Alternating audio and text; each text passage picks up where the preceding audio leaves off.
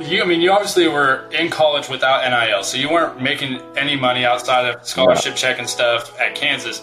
So, what was it like getting your first NBA check? The first thing I realized when it's real life money, so I got I got my first. Uh, so it was like advanced. I got like you know a couple hundred thousand, and I go to. Um, I was like, oh, like I got a lot of money, so I, I just want to go buy an iPhone. So I just go. I was in the lab going to buy an iPhone. So I bought an iPhone I left, I look at my bank account, and like nothing changed on it. You haven't been on a, this kind of caliber of team as the Boston Celtics. How does that kind of feel, and where are you trying to find your niche in, in the rotation? I feel like it's a great opportunity, and uh, you know, with the better better players and uh, better teams, I feel like it it opens up more opportunity for guys who play my position and my role, which is know, come out and shoot the ball. Kansas football, it, it's Texas loves to say it, and we're back before textbook. Hey, we're back. I went to the game on Friday, and just the atmosphere, the the buzz around the program. It used to be in the past where the first two games were over with football, and everyone's like, "All right, when's basketball season start?" that's not the case anymore. Dad used to tell me all the time. He used to tell me all the time, son, don't worry about the mules, just load the wagon. It's time for nice flannels and cozy socks, but we can't forget to trim our balls. Join the 9 million men already using Manscaped and get the kit that covers it all. The Performance Package 4.0. After you clear the driveway, the Performance Package has two hot items to cool you down. The Crop Preserver and the Crop Reviver. One to prevent stink and one to make sure it stays away. Fresh ball fall is upon us. Light a candle, grab your pumpkin spice, and make sure your balls are looking nice with today's sponsor, Manscaped. Nature may rid the leaves of their trees, but you only the help of Manscaped to make sure your balls are looking ready for sweater weather. Use Manscaped to make sure you're as fresh as a fall breeze when cuffing season comes around. Use our promo code ROCKCHALK20 for 20% off of any online order plus free shipping. Visit manscaped.com and enter promo code RockChalk20. What's going on, everybody? Welcome back to another episode of Rock Chalk Unplugged. I'm your host, Mitch Lightfoot, here with my co-host, Chris Teahan. We're excited to talk to Svi Mykhailiuk today. Also, going to give you guys a quick update. KU football, winning games, looking dominant, excited for the future here. Uh, personally, I think uh, we're about we're we're about where we need to be for us to be uh, contenders in the Big 12. So, Chris, what do you got? I mean, Kansas football, it, it's Texas loves to say it, and we're back before textbook. Hey, we're back. I went to the game on Friday, and just the atmosphere, the the buzz around the program. I mean, you you can attest to it, Mitch. During football season when we were there, no offense to anybody who was on the football team or whatever, it was all about basketball still. Mm-hmm. And now it's, I mean, the games are super entertaining. Our offense is so much fun to watch. You watch Jalon Jalon Daniels. I mean, he he looked like Pat Pat Mahomes on against Illinois on Friday night. He was. Oh, was I think the thing that's cool, the thing that's really cool about our, our football team now is that it's taking. We said this before, and I know we're harping on it, but it's taking so much pressure off of basketball because it used to be in the past where the first two games were over with football, and everyone's like, "All right, when's basketball season start?" that's not the case anymore. Like people are locked into football and and they're uh, they're going to give it its its its due diligence. And I think Lance Leipold has got has got it going on. And like you said, Jalon Daniels looks like a looks like he did last year, and, and potential Heisman candidate if he can continue to, to play at a high level. Uh, hopefully, the injury bug stays away because that man is special.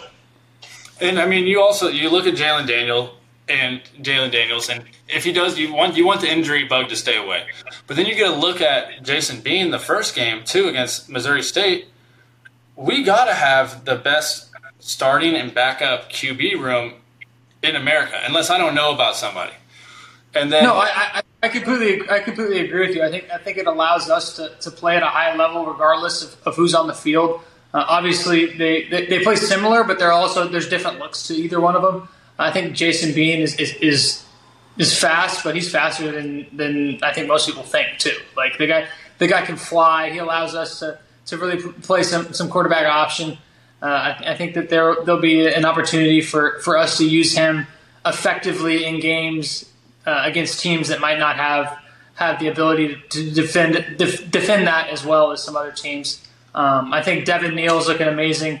Uh, our, our, running back room has looked great.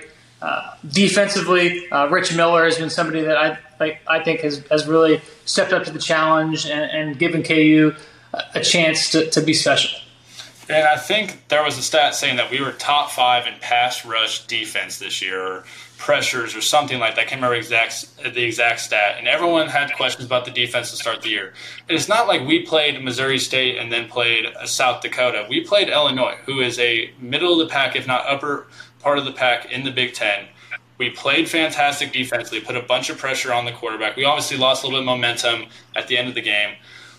And I mean, you look at Jason Bean, we were talking about, like, it's not a two quarterback system like we've had in the past where neither one of them get rhythm. Jason Bean can go play whatever position because he's an athlete. But then mm-hmm. we're talking about Jalon Daniels being a Heisman candidate. I think people are overlooking Devin Neal. I mean, he has been all over the field in every every facet of the game. I mean, he he's been in the run game, in the pass game. He just is an explosive, big play player, and uh, it's, it's been very fun to watch. I'm very excited to see how the season progresses. And if you aren't already on the KU football bandwagon, you better hop on fast. I uh, I was seeing some stuff where was it the Jaguars that were copying Andy Andy Kotelnicki's plays? Did you see that? I didn't see that. I didn't see that. But his dude, his plays the, the like, Jaguar, unreal. I'm, I'm pretty sure. I, this is this is going to kill me. I think it was the Jaguars. We're copy, we're copying uh, Andy Kotelnicki's play. I'll have to I'll have to have the, the video team edit, edit us in a, a clip of them side by side here. But nah, that, that's pretty crazy that we have an offensive coordinator who uh, has has plays getting cherry picked from by NFL teams. I mean that just attests to the style of football we're playing, and, and it allows us to, to, to play to play against teams that maybe a little bit out of our out of our uh, level skill wise, but like we can surprise them with with our with our playbook and, and then how gritty we are. And we run. I mean, I know I don't know a ton about football. I cannot. I, I won't even say I know in comparison to basketball, fifty percent of the knowledge. But I know that we don't have many formations. We don't have many different plays in the playbook, like different routes, different route trees, different uh, run plays, blocking schemes. We do a great job of using the motion to detect what kind of coverage the other team is to really just confuse these guys where you're having an ineligible receiver on the inside motioning guy on the outside thinking you got to cover this guy. It's really a it's really a mind bender and i, I do I, I love it. I love watching it. It's very fun. Our offense can score with anybody in the nation it's up to the defense which i have confidence in to really stop teams uh, when we get into real big 12 play when we're playing like the oklahomas the texas and stuff like that but uh, I have a lot of faith in us, and later on the episode, we'll ask Svi about it. We'll see his uh, prediction on wins, but I think that I would say I probably I probably will say about eight wins. I would say eight nine. I would not be surprised if if we got hot in, in Big Twelve play and and really gave K State or Texas or Oklahoma or whoever you want to say is at the top a, a little bit of run for their money. My super hot take is is dark horse Big Twelve uh, contender is Kansas Jayhawks in football, and, and that's something exciting to say. And, and and I feel like it's kind of crazy that it's not even that outlandish. Quite honestly, like we look good, and I think we're gonna we're gonna give we're gonna give people a run for their money. I'm excited to play against K State. Uh, they've been talking a lot of smack recently, so it'll be cool to it'll be cool to have the, the Hawks back out there uh, ready to ready to take them on.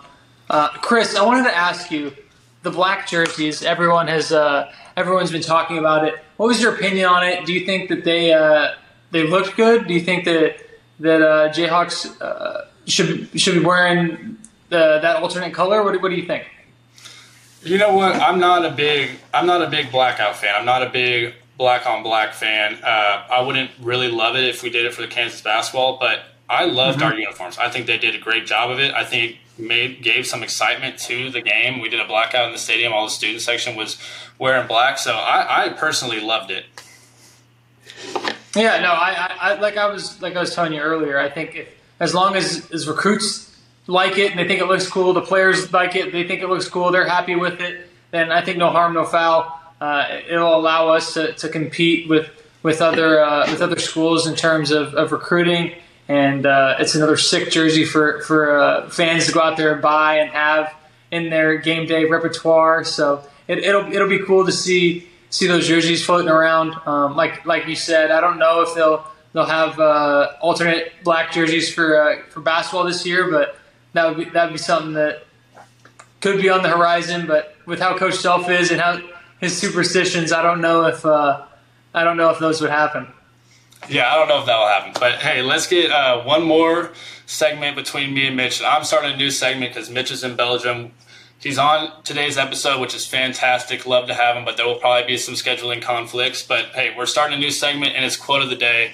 I thought it would be more visible, but since the boys are starting boot camp on on Monday, the previous Monday when this pod airs, um, the quote of the day, quote of the episode is, "A closed fist hurts a lot worse than an open hand." and the quotes from anybody who's ever been punched. And that's what boot camp's for. It's, it's to make these guys who are all like this right now, not saying that they aren't a team, but to kind of come together a little bit more so they pretty much break the wills of the teams that they play throughout the year. Mitch, I mean, I know that you have been with Coach Self just as long as I have, if not or longer. Is that, I mean, that's something he says a good amount of the time, isn't it? Oh, 100%. I, I think that that's, that's a great quote headed into boot camp. It allows, uh, it allows the guys to understand that hey, I mean it's it's all about we and it's not about me. Um, the sooner that you can figure that out, the the easier time you're going to have during boot camp. Um, Chris, what is one thing that you would tell the guys in this week of boot camp? What is the one thing that they need to do in order to give themselves a chance to have uh, an easier life? I would say communicating, picking up your teammates, and uh, focusing and listening. Don't be late yeah, don't well, don't be late to anything. It's really just about having discipline. If you listen to what Coach Self says, give effort, have the right attitude, be talking. It really it's awful. It's it's terrible, no doubt about that. But it becomes a lot more easy when you aren't doing the extra 55s, 30s, whatever it is. Uh, so it's really just about picking up your brother, making sure that he's uh, he's okay, he's good, ready to ready to hit the next uh, circuit sprint, whatever it is. But it's really a team building exercise where you guys sit there and you you find out really what you guys are made of and how deep you guys can dig. Hundred percent, hundred percent. I I think that uh, all the guys on our team, we've got some veteran leadership. So uh, everyone that's worried, anyone that's worried about boot camp, lean on your vets. Allow them to, to kind of lead the way through. Uh, continue to communicate and continue to understand it's it's we over me. For sure. And yeah, hey, the vets will be great. Uh, I mean, our last year was more, we were really worried about all the freshmen we had coming in, which is very understandable. Your first one's always the worst. It gets better, you figure it out. But yeah, give 110% of effort and have a smile on your face or at least be yelling while you're doing it. Yeah, get to Wednesday. All you got to do is, if you can get to Wednesday, there's light at the end of the tunnel, then you can get to the weekend, and then you can get to the next Monday, Tuesday for your 2022s and 3030s and yeah, Tuesday is by far the worst day. I mean, that is like if you get through Thursday, 30, you or you get through Tuesday, you're you're through boot camp for real. Like that first Tuesday is you're sitting there, you get done with that, and you're like, shit, I got Wednesday, Thursday, Friday. I got two days break. I can barely walk right now. Then I gotta run 2022s and 30 30s. It's really a mental game, and your bodies can take it. You guys are Division One high major athletes. I mean, I did it, and I wasn't I'm not the most athletic man. You're a freak athlete, Chris. Don't sell, hey. don't sell yourself short. You're a freak athlete. Hey, Mitch, I appreciate that. You're gassing me up. But hey, that's that's it for uh, just us two. We're, we're about to bring on Sviatoslav Mykhailiuk. Uh, everyone really knows him as Svi. That's a mouthful to say, but uh, listen in. It's about to be a great episode. Rock Chalk. What's up, guys? Welcome to another episode of Rock Chalk Unplugged. I'm Chris Teahan, your host co-host Mitch Lightfoot, and we got a special guest today, the Ukrainian Larry Bird, newest member of the Boston Celtics, Sviatoslav Mykhailiuk. Everyone knows him as Svi. Don't try to don't try to say the whole thing. Svi, how we doing? Good man. I appreciate the introduction. That was wild. Nobody called me Larry Bird. yeah, the Ukrainian Larry Bird. That's pretty good, Chris. Way to go. Svi, good to have you on. I, am uh, super pumped to, to, get to talk to you today. It's, it's been a while. I'm glad to catch up first off, I wanted to, to get your, your feelings on being tra- or signing with Boston. Uh, how do you like the city so far, and how do you like the team? Oh, it's great. Obviously, they've been a historically re- really good team in basketball. Um, obviously it's an honor to be a part of this organization and uh, them being interested in me to bring on board and to play for them. And uh, yeah, I'm really excited to be here. Uh, cities ain't really done much. I only been here for a week, so. But I mean, city city is a city. I never been a never been a guy who like go to teams and be like, oh, let me see what what's going on in the city and stuff. But there's a lot of stuff, a lot of restaurants. Um, obviously, I feel like there's a lot of colleges here as well. So it's like mm-hmm. Harvard, uh, Boston College, uh, and like a bunch of other colleges. So it's pretty, pretty, pretty crowded. So, Svi, you you bounced around to a couple teams, and you haven't really been on a caliber of team. I mean, when you got drafted to the Lakers, that was LeBron's first year, but you haven't been on a, this kind of caliber of team as the Boston Celtics. How does that kind of feel, and where are you trying to find your niche in, in the rotation? Uh, it feels great. Uh, obviously, uh, obviously it'll be tough. It's always always competition as in any other NBA team. But uh, yeah, I, I, feel like it's a great opportunity, and uh, you know, with the better better players and uh, better teams, I feel like it it opens up more opportunity for guys who play my position and my role, which is you know come out and shoot the ball. And uh, guys like you know Jaylen Brown, Jayson Tatum, uh, they put so much pressure on on defense, and which opens up a lot of a lot of opportunities for, for guys like me. Chris, you mentioned it. I wanted to ask you about being drafted by the Lakers. What was that like? Obviously, LA is a huge sports town, and the Lakers are arguably a top three sports team in all of sports. What uh, what did what did you think about that situation, and how did you enjoy LA? Uh, it, it was definitely crazy coming from you know Lawrence to LA right away. Um, but on the other hand, I was really excited and uh, just just to get to NBA overall. And uh, I didn't really do much my, my rookie year in the city at all. I was just going to a gym and back. But uh, you know, it's a great weather, uh, same weather all, all year round. Just put some you know, flip flop shorts, go go to go to practice. Um, all the games sold out, especially when LeBron came in it was his first year, so it was definitely like every game sold out. Everybody coming to watch him, and uh, I feel like we, we had a pretty good team. And but a couple injuries happened, uh, you know, take us take us out, of course, and then I got traded. So who was uh, who was your mentor on that team? Like who was the guy that really took you under your wing, under his wing, being your first year in the league? Uh, I would say Rondo. He he was my vet that year. Um, but obviously we had a lot of vets. But again, JaVale, LeBron, uh, Mike Beasley, Lance Stephenson, Rondo. So we, we, we had a lot of different characters, but uh, and we had like really really young, great young core. Uh, Lonzo, Josh Hart, uh, Brandon Ingram. But uh, yeah, Rondo Rondo was like uh, was like my vet. So you mentioned what, uh, you mentioned Lance Stephenson. I forgot he was on that Lakers team. He's known for just being really just Lance Stephenson. How was he as a, as a locker room guy? Everyone thinks he's a terrible locker room guy and his antics or whatever get in the way. But I would like an opinion of someone who who shared the court with them for a good amount of time. Uh, I would. I mean, he's not a terrible locker room guy. He's he is a little wild. he's he's a funny wild guy, but uh, I, I wouldn't say he's terrible. It just uh, depends what what team you put him on and. Uh, you know the team that trying to win a championship and everybody needs to be focused and play the right way.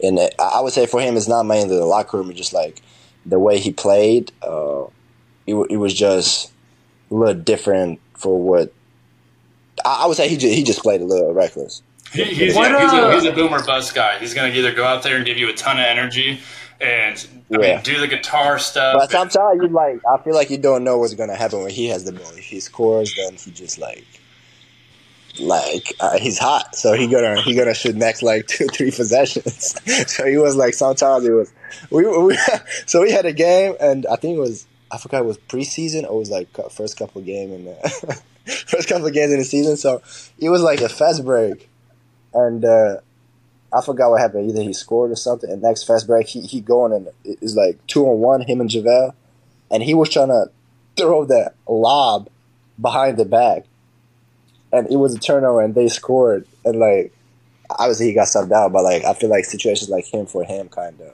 slow slow down here, and like his minutes went down because of that.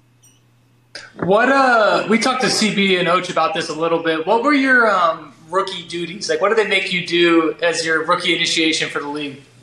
Um, I would say just basic stuff. Do whatever as you do if we're on the road. If, for example, it's like 10, 11 p.m. and somebody call you, come to my room. Usually they like just text you or call you, be like, "Hey, I need you to go to a store, give me that, that, that," or for every flight I had to bring cards, new new deck of cards because you know people play cards, gambling. Um, yeah, so like it, it's little stuff. It's not not crazy, but I mean, obviously sometimes it can get annoying. But they like if you go to a store and they ask you, like, for example, JaVale called me like, I need some chips, I need some water, like snacks. So I go, it costs me like I don't know thirty dollars. So he give you a hundred. So which is like I, I don't mind that. So, what, you, I mean, you obviously were in college without NIL, so you weren't making any money outside of scholarship check and stuff at Kansas. So, what was it like getting your first NBA check? I know LA takes so much of like that percentage Yeah. of it in taxes, but what what was the feeling when you got your first couple checks and were like, okay, this is Yeah. this is real and a lot of money? Uh, the first thing I realized when it's real lot money, so I got I got my first. Uh, so it was like advance. I got like you know a couple hundred thousand, and I go to. Um, I was like, oh, like I got a lot of money, so I, I just want to go buy an iPhone. So I just go. I was in the lab going to buy an iPhone. So I bought an iPhone. I left. I look at my bank account, and like nothing changed on it. Like I was like, oh shit, that like I got a lot of money.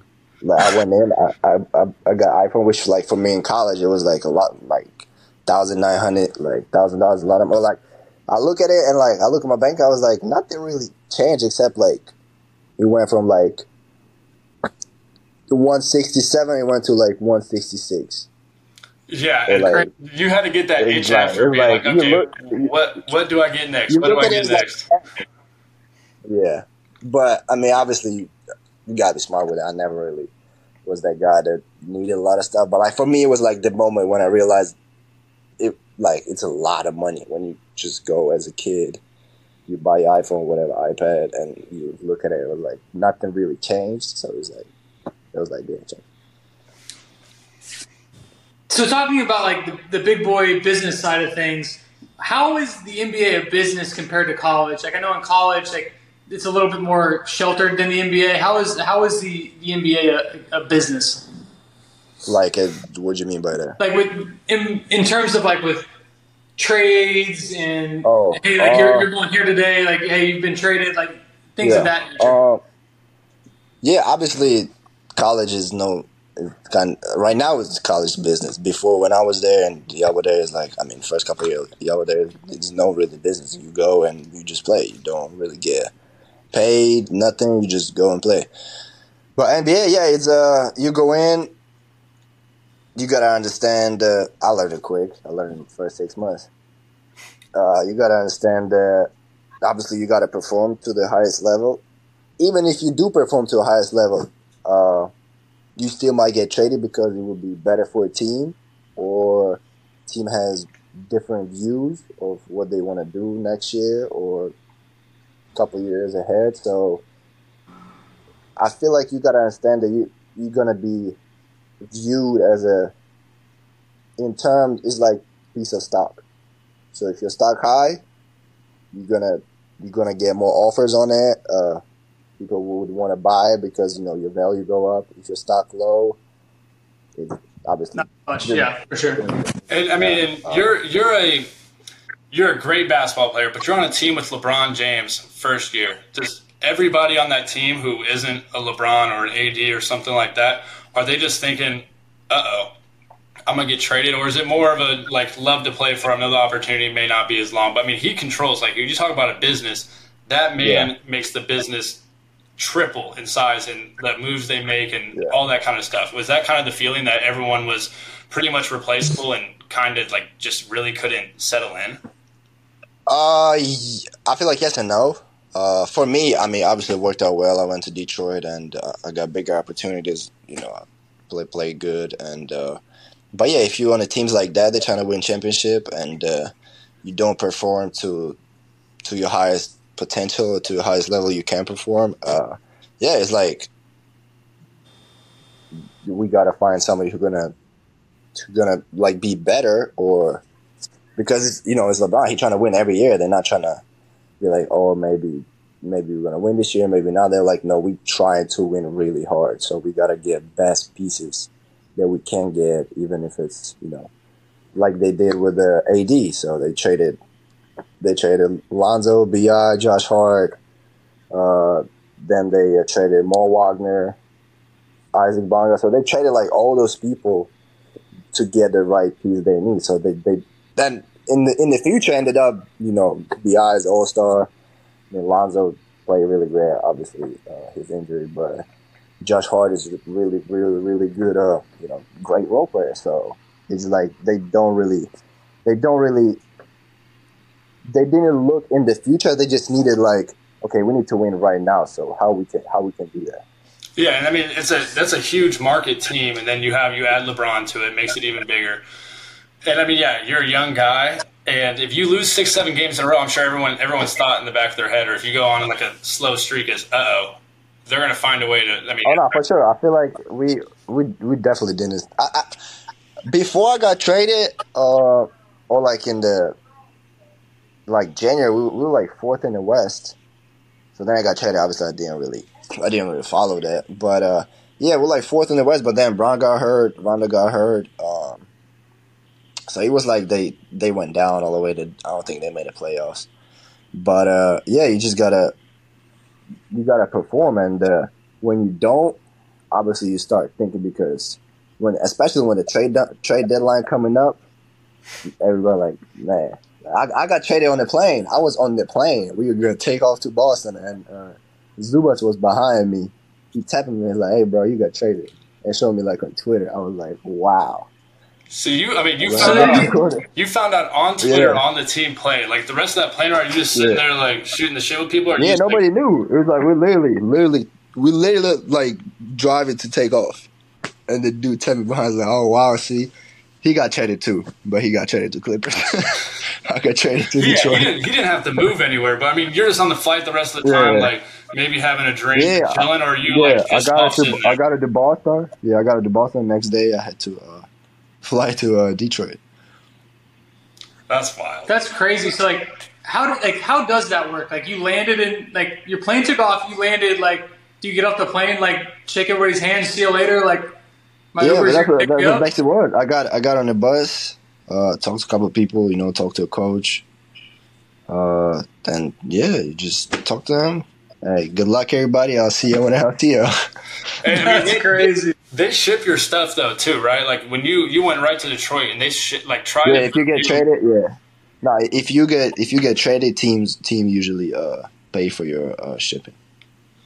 Very cool. Right. So yeah, I wanted to transition I wanted to transition and go back and talk about your time coming to KU from Ukraine, being one of the you you are the youngest player in Big 12 history.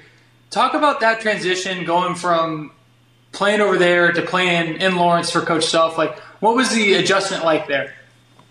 Uh, obviously it was overwhelming because me coming to a different country, and I, obviously I didn't know anything about it. Like just from only I knew a little bit about college only from watching you know movies or like some TV shows, but but like when I got there, it really hit me like it was. I, I was really excited because it was like different world for me because college and university back home it's not really as college and university in America, for example, or even like college and university in Europe is not as the same as American college. So it was yeah. a lot of it was a lot of great experiences, um, and especially just being a student, way different. But just being a student athlete and you know play play the game you love every day, uh, it was definitely a really exciting time. When you got to KU, who were you, who were your uh, your first friends on the team? Like who who uh, like I said earlier, who took you under their wing here? And could you? I mean, how well did uh, you speak English when you first got to Kansas? Did you like practice? Uh, not not really. Yeah, not really well. I knew like basic English stuff because I had to. I did. Um, I did the test, I guess, to figure out what, what level of my English was, and it was like level three out of five, I guess. But I had to. I still had to take like my first two years. I was taking the English classes only. Like I, I didn't have like regular classes. Mhm. So it, it was it was it was average, below average. But like in the locker room, I couldn't understand what people were saying. And in practices, like I had to talk to like Tyler and Evan and be like, like try to like what what he say, what he say, because everybody it's different when you get into surrounding of people that speak English every day. And when I was learning English, it's like more grammatically right English. When you get to the states, it's like people say people say like what not like what are you doing or what what is you doing so i'll be like okay so that's what like it is really hard to un- pick up at first but then like when you're just being surrounded with people especially if you're a young person it's uh, easier to pick up and uh, no just understand people and talk to them try to talk to them every day because every time we're in a restaurant like i i look at the menu i can read it but i don't know what that is so it just Yeah. I ask all my teammates like, or I look what everybody ordered and then trying to figure out all the other stuff. But yeah, and first first person, funny enough, first person I met was a DT. He was walking into a, in the dorm. It was like the first person I met. But on my visit, uh, it was Evan Manning, Tyler Self, and uh, Wayne Selden. That was my three hosts. Today's episode is brought to you by Factor Meals. Super excited to be partnered with Factor because I use them all the time. I love Factor. It's a quick, easy, fresh, healthy, chef prepared meal. Allows me to be at the top of my game for longer. It's healthy. It's hard to find fast food that's good for you. Factor's the way to go. Do you use them a lot? I use them a lot, and when he says fast food, this is the fastest food you can get. You don't have Oh, to 100%. drive anywhere and go to a drive-through. I mean, you pull it out of your fridge and you poke a couple holes in the little in the in the film, put it in the microwave two minutes, and it's ready. They're just fast, easy. Get me going in breakfast. Get me going at lunch when I'm having a hard day at work or a fast day at work.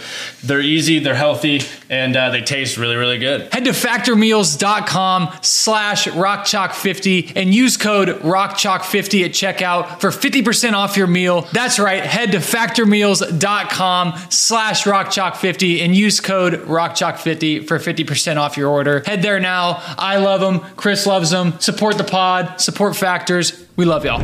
How much did uh like being friends with DK and Wayne Selden kind of I mean you you have a you have a slang kind of southern accent to your to your voice. Especially being from Ukraine, like every time I talk to people that have met you, they're like, Svi does not sound like I would think that he would sound. How I mean I mean, I can if you want me to, but it's, it's really bad. I mean, you you have it, dude. Like you've had it ever since the first time I met you too. When we had a fir- our first conversation, I was like, okay, yeah, this dude learned. He learned from definitely like a DT or a Wayne Selden. How much did that play? like, Because a all, all my all my roommates was like, I mean, first year it was like Evan, but when we moved to the uh, to the mansion, it was like me, Jabari, Wayne, and DT. So it was like my my roommates the whole time. So that's that's what I had to kick it with. You played with Gee, I want to ask you. Huh? You played with Jamari. You played with Jamari Traylor. Yeah, I did not know that. yeah. I think to my junior and senior. Yeah, I think it was three, maybe even four. No, no, No, oh no, it was, it was my first, second, no, two years. My freshman and uh, sophomore year. My brother Connor played with Jamari, and he's like 10, 11. Yeah, Jamari was the red shirt. He was the red shirt freshman, so he set out first year. Yeah, true. So he was how did uh, how did coach recruit you from the Ukraine to Kansas? Like, what is? Oh, so like, I came. how did you pitch I, you? I came to the uh, the Nike Hoop Summit game in Portland, and uh, that was my first time ever being in America. And uh, yeah, after that, Coach Self came in. Uh, I guess he flew into Portland. I don't know. It was him and Coach T. And uh, yeah, they sit down with me talking. I obviously I didn't know what they're saying. Maybe ten percent, twenty percent. I know twenty percent what they're saying, but uh, yeah, they that's how that's how they uh, recruited me. And uh, yeah, so everybody we talk to on the show, former players, current players, they talk about wanting to come to Kansas because of the tradition and what they're what they're known for, Allen Fieldhouse. How much of that did you know, or did you know any of it? Like, why did you decide on Kansas? Oh, I, I know nothing. But when I was back home, when I was back home, I was uh, so when I was deciding, okay, like either I'm going to Europe or I'm trying to go play like college basketball. So I decided I want to go play college basketball. So I, I watched like a couple games. Only only school I knew because of how they is Duke.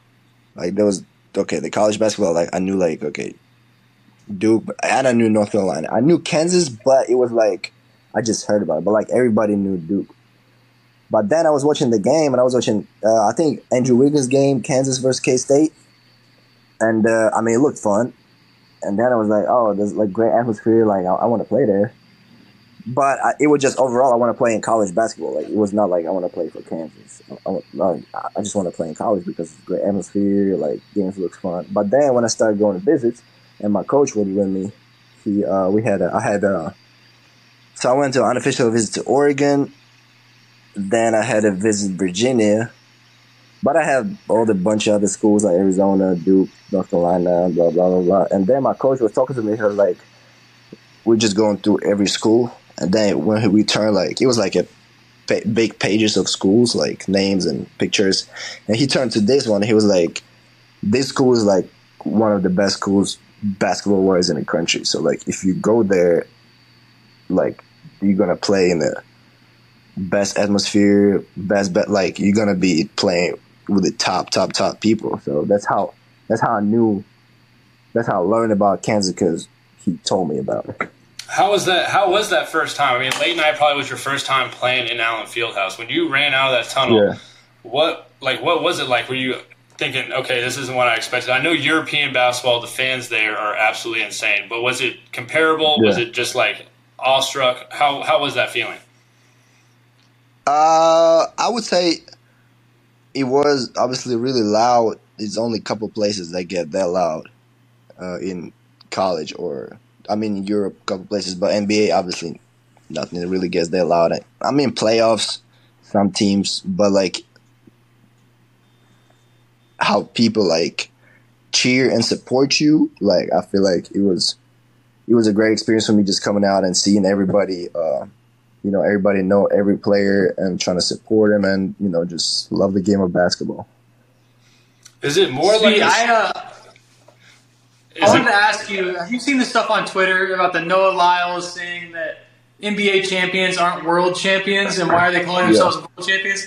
I wonder, what is your opinion on that? Being as being a guy that has played in Europe before, has played yeah. in the FIBA World Cup, and has also played in the NBA. Like, what what is your opinion? Is an NBA champion a world champion?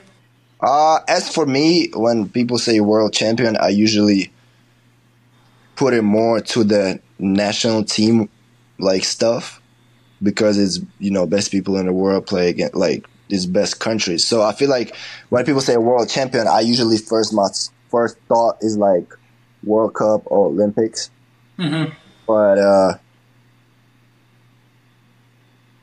on the other side is best teams and best players play in NBA. So, I, I my personal opinion, I think any NBA team would beat any European team, even you know. Yeah, last, year, last year.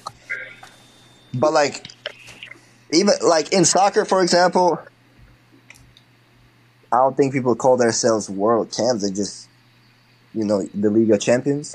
Yeah. Yeah. So when they win that, they just say we the champion, like champions of the League of Champions. But yeah, world champs. I feel like as as for me personally, I would put it more on the side of if you win the World Cup or Olympics, then you, you can say world champion. But you've played for that won the finals, be able to go to the FIBA. Like if the Golden State Warriors and their big run, and this year the Nuggets, if they went and played in that in FIBA, do you think that they would be world champions, right? I, I, feel like, in my opinion, they would be. If you took a team that played together, had all these players. If you do that, yeah, I think so.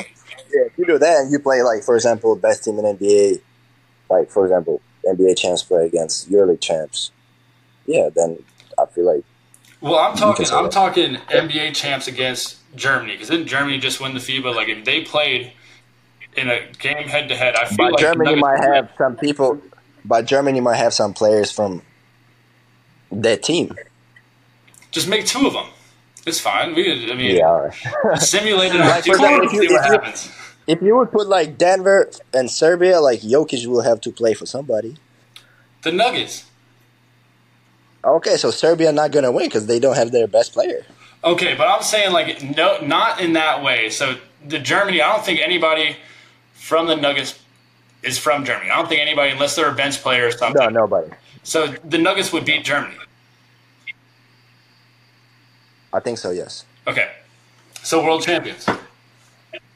If if they do that, but again, for me, if you say world champs, uh, I would say World Cup or Olympics. That's what qualify people to V, call themselves v you played in the World Cup with uh, Ukraine, right? Yeah. How was how was that experience? What is that experience like compared to compared to being in the NBA? Uh, I would say again, it's more of a European basketball, but uh, it was it was me. It was I, I think it was a year before I got to Kansas, and again, it was the I was a great time. I Played against uh, United States. Uh, play against all the you know young Kyrie, Clay, uh, James Harden, D Rose was coming back from the injury, so he was doing his prime. How did you Uh, play? I just scored like three points, I think. It's more, I scored more than a on lot of DeMar, I scored. I remember I scored on DeMar DeRozan. I scored a three. That's yeah. That's three more points than I would score.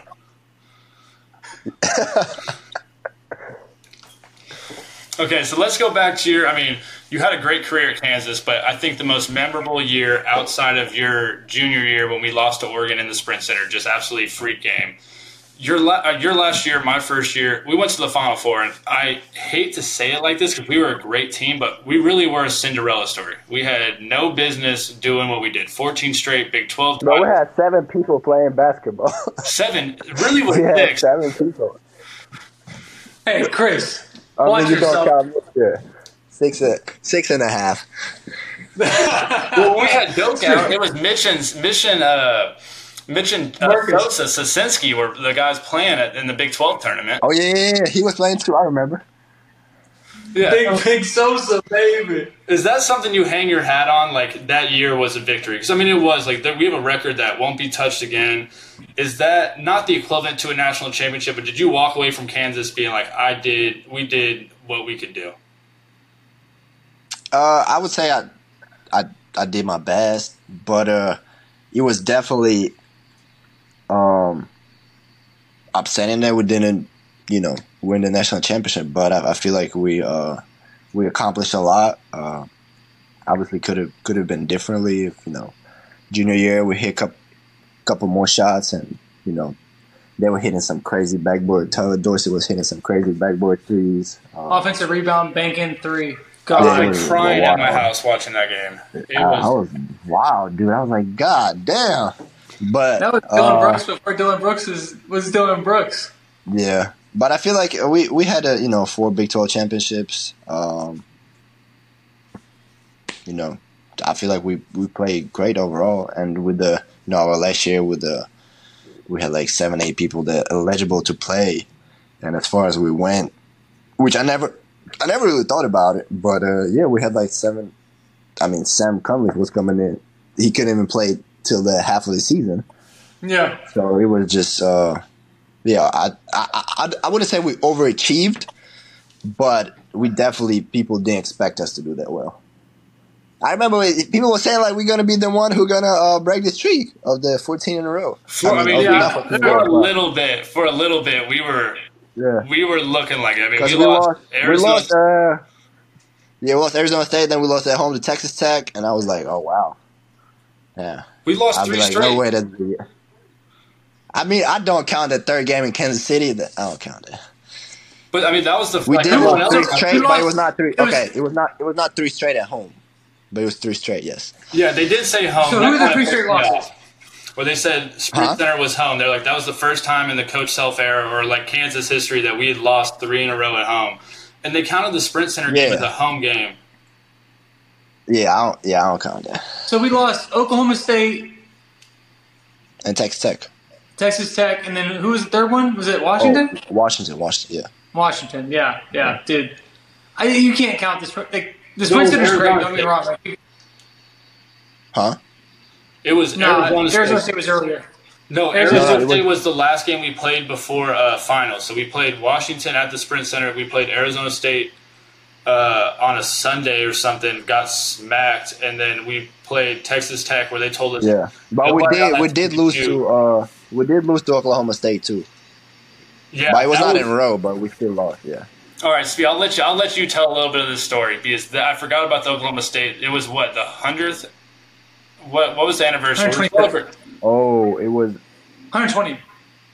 It was it was some crazy anniversary, so everybody came in. It was the it was the ten year anniversary of like something. we had some kind of anniversary. All the all I think it was like alumni- 50 or 75. I forgot, but it was like a big, big date, or maybe 120. But it was like a big day. Everybody, like Larry Brown came back. Like I think I don't remember if Danny Manning was there, but, but like it was there. Every everybody came back towards that game, and then uh, obviously we lost. But and then we had like the banquet after that, and uh, so we all came to the banquet, and Coach Self started talking, and he just he just started blasting us in front of all the people that was there. Like it was so embarrassing.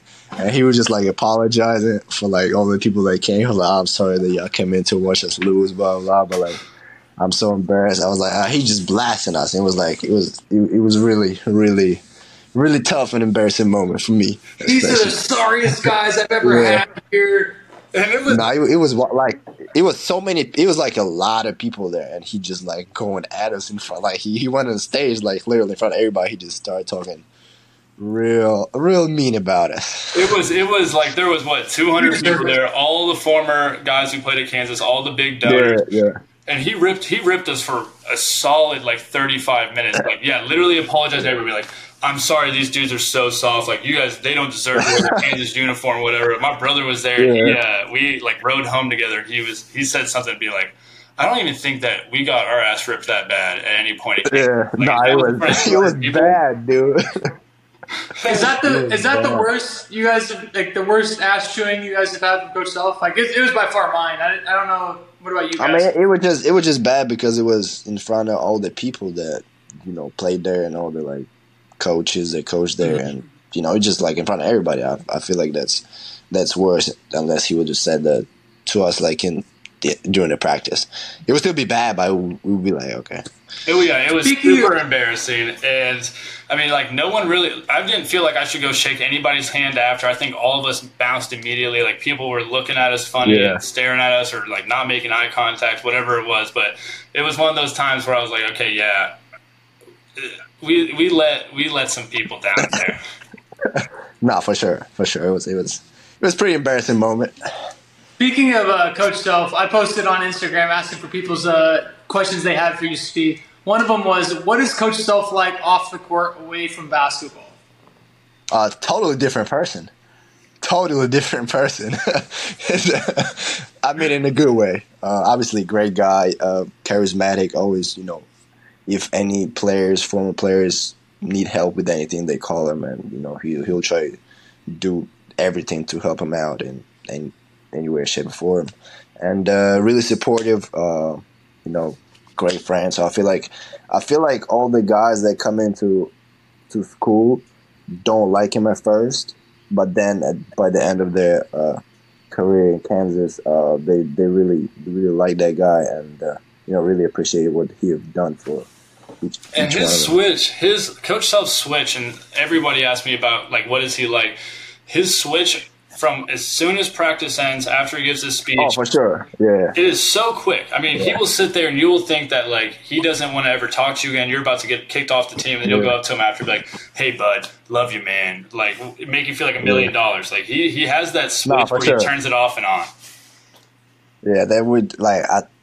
For me, it would be hard to do because if I just you know yell at you for hour and a half, two hours, like call you all the words and all this stuff.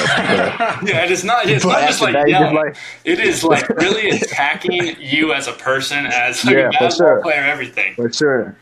And then you just like after that you do become like best friends. I'd be like it really it would be really hard for me to do if I as I, if I would be him. But you know he he doing a great job with it, and I feel like you under like the more you be around him, you understand that basketball is basketball, and you know life is life. How different is uh, Coach Self's coaching style from like NBA coaches? Because I know like in, in college, Coach Self has all the control, and in, and in the NBA, I feel like the players have all the control almost. Yeah, uh, that's for sure different. I feel like not even not just coach self. I feel like all the college coaches and NBA coaches is different because in NBA, everybody, you know, professional players and been been around basketball for a long time, and I feel like, uh, as people say, NBA is the players' league, and uh, you know sometimes it is some coaches like you know Popovich or you know Spo, uh, other like high, high top, top coaches that can yell at people and. Uh, but again, e- even if they yell at people, it's like everybody understand. Uh, uh, like Thibs, uh, then my coach and uh, Steve Clifford and uh, um, for Charlotte. I feel like those old school coaches, even if they yell, like you gotta, you gotta understand, like it's like it's just, it's just basketball. And uh, when people get older, more mature, uh, they understand that more and they don't take it personally. And people people sure. ask me that same Some kind of players, question. some, some players take it. Some players do take it personal, but it just uh, again, you just gotta understand. And people ask me that question all the time, like, what's the difference between them? And I say that in college basketball, you can take a in college and high school basketball, you can take a team that's not as talented and make them want it so bad. Like any team can do that, any coach can do that. And in the NBA, there's only a few coaches that can do that. I mean, yeah, you got you got Popovich, maybe Thibodeau. He ends up usually running people into the ground. I would. I'm going to ask you about Yeah. like kind of his coaching style after. But would you agree with like you can take a non-talented team in college and go do great things just because you're so damn competitive? And the NBA, you do need some talent just because those dudes are are unreal. You can win as bad as you want, but you're not stopping Steph Curry if you don't have the, enough talent. Yeah, for sure. Obviously, you you you gotta have talent, but I mean, you, you gotta have talent to get to playoffs, or but then even even not that, like you you gotta have competitive spirits, talent, and like focus, and to, to get because it's it's thirty teams, and there's only eight from each side get to playoff. So it's like it really really hard. So you de- definitely gotta be ta- to get to an NBA, you gotta be talented. Yeah. So it's like that's the first first thing. So uh, everybody talented in the NBA, but then you gotta understand how to play basketball, and you gotta know your role. You gotta you gotta buy into your role. So it's like it's a lot of things that come up to together in NBA than in college. As, as you were saying, if, even if you got not as talented guys, if they play really hard, they probably gonna beat the guys who's more talented but don't play as hard. I mean, yeah, you look Yeah. at teams in the tournament; they'll go far. Like, I mean, what San Diego State, and did they have one person drafted? There's teams like that that can go to the Final Four, go to the Elite Eight, and have nobody drafted, nobody be able to play on the next level. It's I don't know. It just it's it's a combination of talent and being competitive in the NBA. But in college, you can just be competitive and still find your way through matchups because there's so many teams that aren't scouting. Scouting. Yeah, for sure. But again, to win, you gotta be talented and you gotta play really hard. So if if, if you really think about winning a championship in you know in NCAA level, you you you have to have talent and you really have to compete every game. But the, I feel like college, like you're playing one game. If you get hot for those, Oh, for sure. Yeah, every every every game matters. It's not like yeah. but the 16 seed, uh, as we've seen, could beat a one seed if they catch them on a good day, and they just got to beat them one time. The 16 seed isn't going to go to a seven game series and beat Oh yeah, for sure. Yeah. any one seed ever. That's what that, that, that's why that's why everybody like uh, March Madness. It's you know one game, and uh, hey, sometimes sometimes you know stars align the wrong way, and uh, you know you ain't gonna make shots, and uh, you got to figure out other ways to win the game. But uh, yeah, and like anything can happen in March Madness. Chris, I want to do a speed round where we ask as many que- as many questions as fast as you can. Speed, you got to answer them. It can be one word or a sentence. But I'm going to ask stuff like, "What's your favorite game you've played in? Favorite venue? Uh, a bunch of different stuff." So we'll start now. I want to ask you, what is your favorite venue to play in in college basketball outside of Allen Fieldhouse? Outside of Allen House, Yeah, favorite place to play. oh, that's tough. Um, ah, actually, it was fun. The fun game was. I feel like every year was different. First couple of years, K State was really good, but then they fell off. Uh, I feel like my last year at Texas Tech game was really good. Maybe Yeah, my it was a all-time blackout favorite swag being in. Kansas. Yeah, that that one was good. Um, What uh, What's your ah, West, favorite? West Virginia favorite- always have. West Virginia games was great too. You, they were good. what was They your favorite restaurant? too. in North? Huh? Favorite restaurant in Lawrence? Oh. Ah.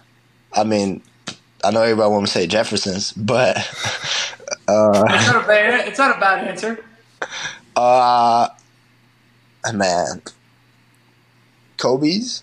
I would say Kobe's. Okay. Kobe's good. Kobe's good. Favorite bar in Lawrence? Ooh. Uh, again, it changed from year to year.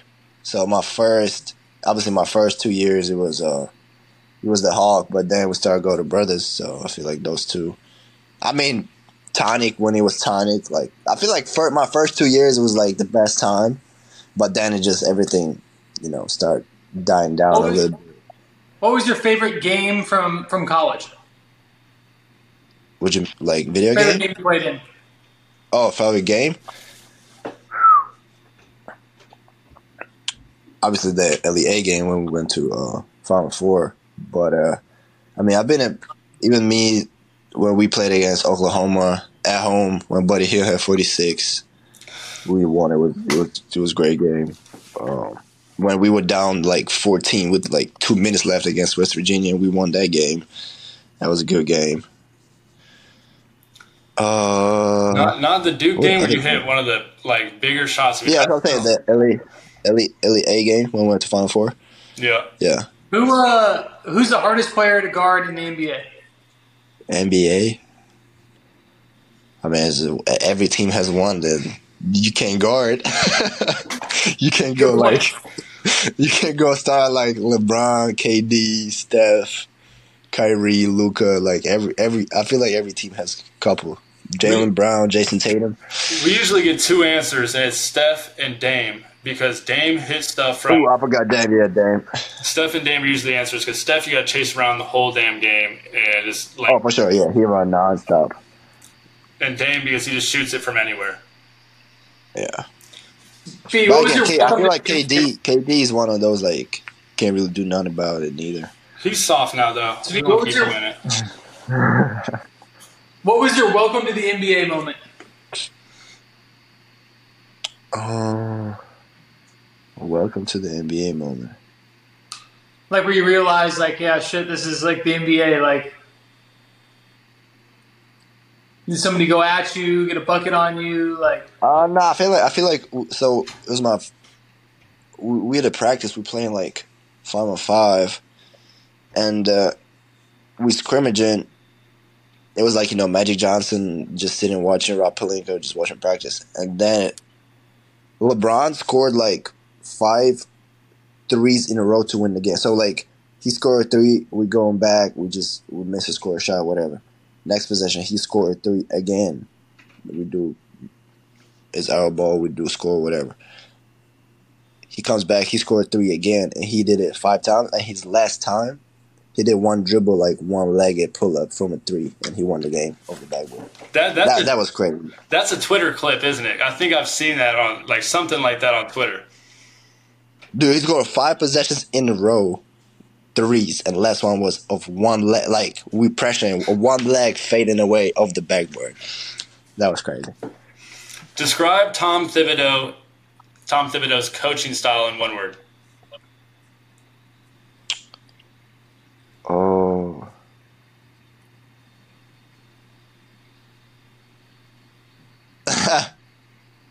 It's hard in one word, but Well, give I me feel give like me he, as little words as you can to accurately describe it. it's like really, really methodical. I would say, and like really strict. Yeah. Like you can't get you can't get out of lines. And it's like it, it's super close to uh to college college coaching. I understand. Has your Not video super game close, but closer closer closer than any other closer than any other coaches. As in like intensity wise. has your video game habit from at least my, the year that we played together has it changed when you got to the NBA, or do you still sit in a dark room and grind on the PC? Uh no, I still do that. But a little less. a little less because we have a little more games, but uh yeah, I still I still I For the people that don't know, Yeah. we would literally walk by the. We had study rooms in McCarthy, and Speed would be Oh, with, like he'd be with like three energy drinks and his laptop and headphones Yeah, on was- in a dark ass room, just gaming going at at like it. three in the morning. You wouldn't be able to talk to him. Nothing. I came and studied for finals, and one of like the third floor was taken. Whatever. I went down to the second floor. Lights are off. I'm like, all right, cool. Open the door. Speed, how long are you gonna be in here? Absolutely no reply, no nothing. I was like, all right, I'm locked in. Close the door. Gee, I don't know. Do you do you follow follow along with uh, Katie with Katie football a lot or not really? Can you? I mean, right now, nowadays, since they started winning games, What uh? How many games do you think they're going to win this year? uh, first of all, I don't even know how many games in the season, so I ain't gonna lie to you. Like 11, Twelve. 11 12? Oh, so so they they won one, right? Two. They they just beat Illinois. Last one was Illinois. Yeah. Yep. Oh, they beat two. Uh, so it's You twelve got to win games. six to go to a bowl game. How many? Six. They won six last year, right? Yep. Yep. I, I I'll give it eight. Nah, nah, that's it. Ah, I'll do eight. I'll do eight. That's a good. That's a good. That's a good. Uh. That's a good. Uh. Good number. What do you think, Yeah. Chris? If we win eight football games, I mean, I went last week into the Illinois game as Friday night.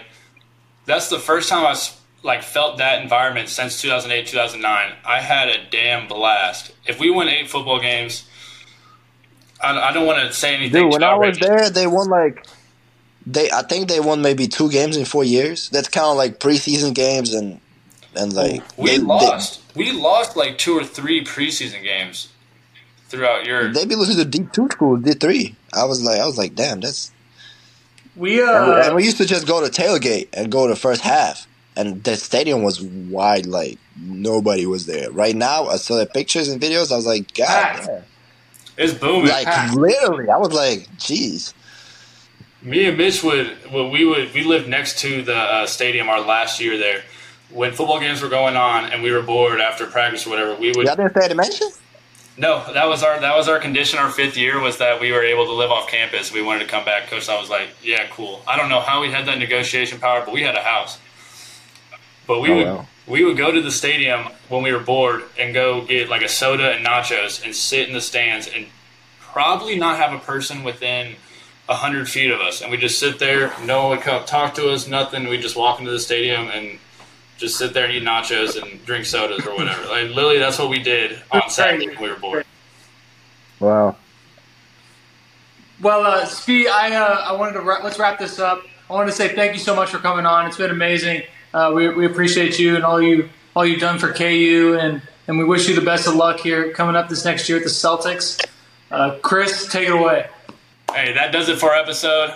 Thank you guys for tuning in. Svi, thank you for being a part of it. Rock chalk, baby.